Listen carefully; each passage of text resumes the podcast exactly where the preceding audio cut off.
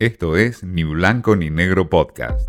Mensaje directo al bolsillo con Laura García. ¿Cómo terminamos el 2021 en materia de inflación? Bueno, bastante peor que el año pasado. Recordemos que en el 2020 terminamos el año con una inflación en torno al 36%. Bueno, este año va a estar un poco por encima del 50%. De todos modos, falta el dato oficial de diciembre, pero mm, los analistas descuentan que va a estar por arriba del 3% mensual. Ahora, ¿qué va a pasar el año que viene? No? Porque lo interesante es mirar hacia adelante. Bueno, no es muy alentador, al menos lo que eh, pronostican los especialistas, porque dicen que no solo no va a bajar, sino que este 50% va a ser apenas el piso de la inflación del año que viene.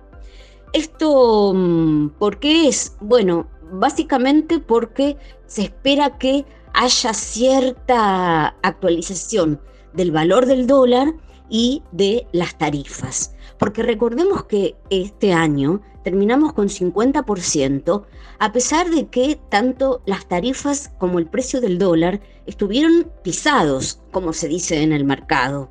No se permitió aumentos considerables, lo que le hubiera dado todavía más combustible a la inflación.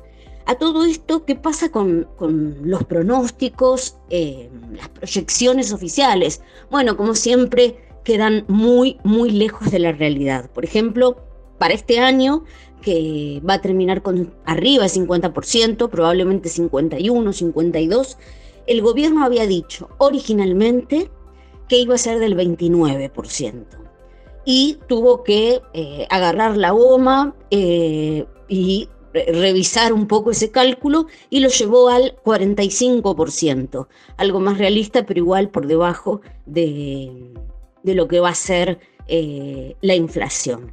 Y pasa algo parecido con la previsión para el año que viene, que Guzmán eh, coloca en 33%, cuando, como decíamos, los economistas esperan que haya un 50% de piso.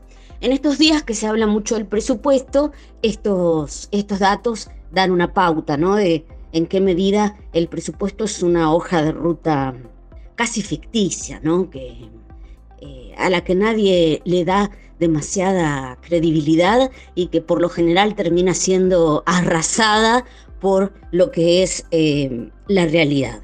Y hay que mencionar también que esta, este nivel de inflación se da en el marco de un esfuerzo muy grande para mantener los precios de los alimentos. Recordemos cómo se ha ampliado el universo de eh, productos congelados. Bueno, volviendo a diciembre, diciembre es un mes de por sí complicado, estacionalmente siempre hay eh, muchos aumentos, por eso es que se espera que el 2,5 de noviembre, eh, que mostró una leve desaceleración, bueno, no, no pase de ser una anécdota, porque ya diciembre va a estar nuevamente arriba del 3, como dijimos, y no solo eso, si vemos todo el espectro de consultoras del mercado, hay algunas que incluso arriesgan que en diciembre podría llegar al 4%. Esto fue Ni Blanco ni Negro Podcast.